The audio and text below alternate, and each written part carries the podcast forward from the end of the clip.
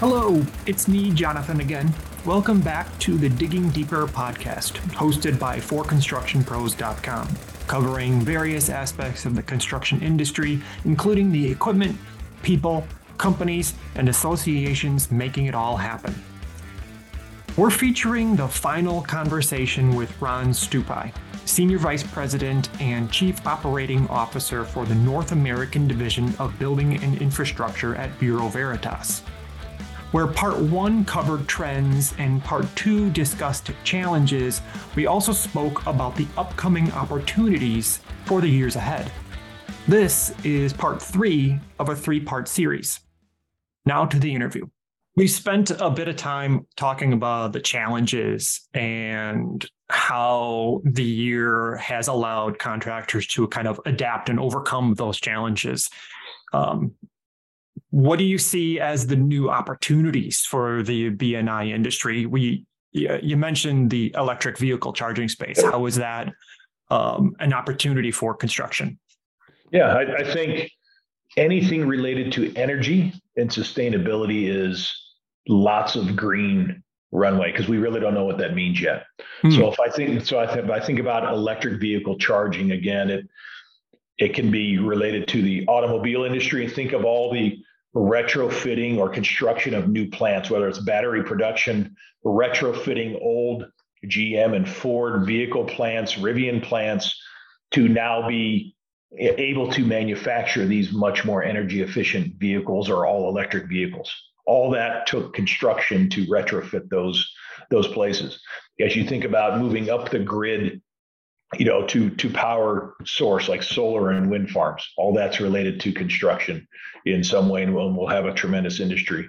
As you think about data centers uh, and their exponential growth, as we forever have the need for more bandwidth mm-hmm. around the globe in the United States and globally, you know, that's a market that again has grown uh, quite substantially over the last few years, and we're you know, while the U.S. is is highly evolved, think about all the different places that still don't have Wi-Fi and bandwidth, in, uh, you know, in the United States, let alone the rest of the world, right? Yeah. From, from that, so I think anything related to, um, you know, energy and efficiency scopes, um, I think are, are really really powerful and have so much runway and in a runway that's different today it's it's leveraging technology differently. The projects are different than than what they've been over the last 30 years. So again it, to me that's an area that creates a lot of excitement uh, for you know the next generation of workers that are that are you know coming up through the ranks now and, and how can we help help those projects be be as successful as the other ones. And there's also so many ways you can be energy and emissions efficient um, with construction in itself. You can use um, more uh, PLC in your concrete. You can use um, different reinforcement solutions out there. And then there's also the um, electric equipment. Um, so many um, large mm-hmm. equipments are turning towards battery power. Correct. And then there's the construction of all those facilities that's going to need mm-hmm. to build those batteries. That's right. That's I mean anything related to to to energy in whether it's battery, hydrogen, solar, wind, uh, nuclear is coming back. All of those are such a tremendous, you know, untapped yeah. untapped marketplace right now. Yeah, and I am always trying to find the that construction story of the new data center, that Amazon warehouse of servers to like how did you build this? Because it has to be so specific on making sure that those things are built right. The temperature has to be right. Uh, the concrete has to be perfect. Yep. I mean it's one of the few buildings we we you know in our data center commissioning business you know it's one of the few projects that we talk about that once it turns on it never turns off. Yeah. Right? so once that once that first server and piece of equipment you know turn on to your point everything has to operate perfectly and uninterrupted so if one power supply goes down where's where's the backup power supply so there's no interruption and so, and so on and so forth so um, you know that that expansion, both again, both in the U.S. and the rest of the world around data centers is is so tremendous. Uh, you know, just just by you know the big four or five, you know, we'll call you know internet companies like like Meta and you know Microsoft and others. But think of all the other uses that require data centers of of healthcare and chip fabrication and those types of things that you know while they may not be quite in the same headline those are all still necessary and you know there are hundreds of those projects going on across the united yeah. states if not thousands right now let alone the world yeah they're built in the weirdest places so you never know if there's going to be one a new aws center in your backyard that's right right yep yeah, I mean that's that's part of the 5G technology, right? Is um, the easiest way I describe it is, you know, the tech that, that bandwidth is is tremendous, but it can't travel very far.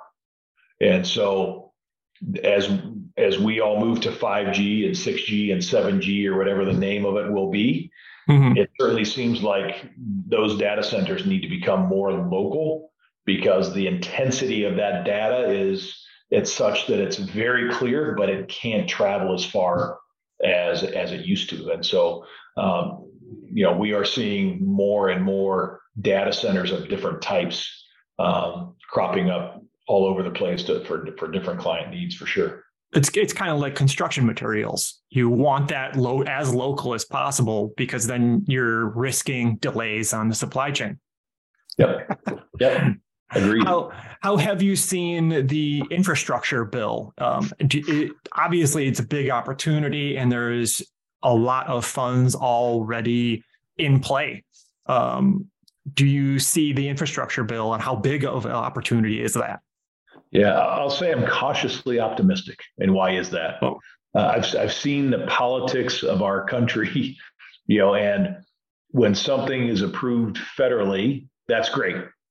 But now you need to disseminate that out to the 50 states and what are all the political lobbying to get their their chunk of the money for their 50 states uh, is not always quite as efficient as we hope it would be. So I would tell you to date, that impact has been somewhat limited because the projects that are getting executed now, physically executed now, were in the works pre infrastructure bill right? It's things uh, that have been in the works for two or three years that have gotten delayed that are now finally physically happening on the ground.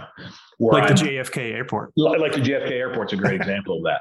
And so what I'm what I'm optimistic now is we and I would say this is relatively new in the last few months is projects that are now reaching the end of their planning stage that have that are a result of that infrastructure bill, right? That are now coming to fruition that, okay, things that had been talked about are now becoming real and they're starting to put pen to paper or, you know, keyboard to to computer to to make those projects real.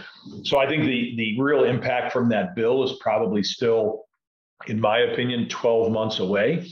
But and I think it's a much longer term impact to the industry than you know right now today, just because of the cycle of infrastructure. Those projects have a tendency to be quite large, um, so lots of dollar funding, but lots of political negotiation between the federal government, the state government, and then you may even get down into counties and so on and so forth to really get them implemented. So they have a longer lead cycle, but we now know, you know, again, a, a number of projects that were being talked about are now becoming real as a result of that. So that's good. Great. So, sh- short version, not a huge impact thus far, beginning to have an impact, and I'm cautiously optimistic about it.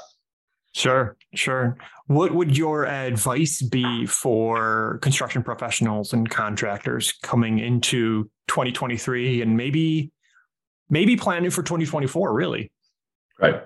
I think um, my, my best advice would be to say form solid partnerships with, with teams.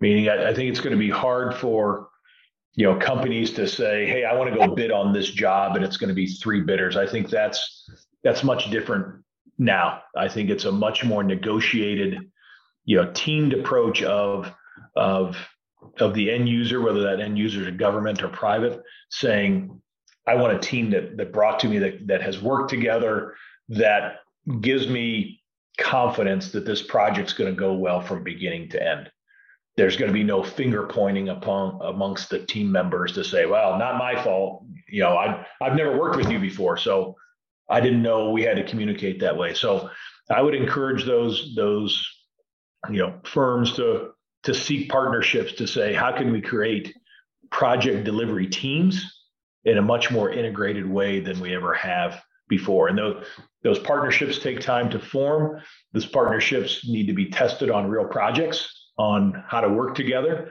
Um, you know, can we work together and what went right, what went wrong? And I think um, the more you be, just like anything in life, the more familiar you become with your partner, your teammate, whatever you want to call that, that firm or individual, the next one goes a little better because you know each other and know what to expect and how to communicate and how to talk and how to not surprise each other. And so I would encourage the, you know, the industry to to look at teaming and partnership more than ever before versus looking at individual projects and how can I go get that one. I think you could take that mentality and even apply that to any hires that you come and ha- have for uh, the come the spring construction projects because if you can't count on your team to complete the project the correct way the way you want it to be because that's the way it's probably going to be right um, then you, you don't have a good team then. Right. Agreed. Yeah. Agreed. Agreed. I'd like to um, kind of kind of wrap this up and thank you very much for um, all your time um, and speaking with us today. Um, very good. Thank you for the opportunity. Look, you know, again, I, through through opportunities like this is an opportunity to educate, inform, get people excited about being part of our industry and the in the bright future that it has. Um, I think the the opportunities are endless, both in traditional form as well as new form, new technology, new industries that are a result of of our changing times and the challenges that we have. So uh, I'm really pleased to participate in in you know shows like this that that help educate inform and can if we can get you know a handful of people excited about our industry as a result of this and and educate some folks then then that's a win for all of us. Sure definitely. I think next year if i was going to symbolize next year i think it's just going to be a, like a work boot because there's still work to be done. I think that i think that's a good analogy. We we were just having some internal meetings the other day and it was the the word we're using a lot right now is grit.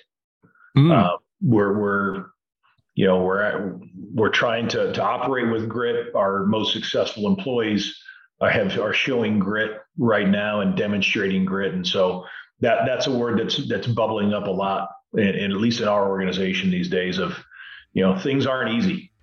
Uh, we need to continue to grind and and work together and and uh, continue to innovate but that's not easy to do. And it takes takes grit to to continue to kind of pound your way through it Okay, this marks the end of my three part series featuring my interview with Ron Stupi.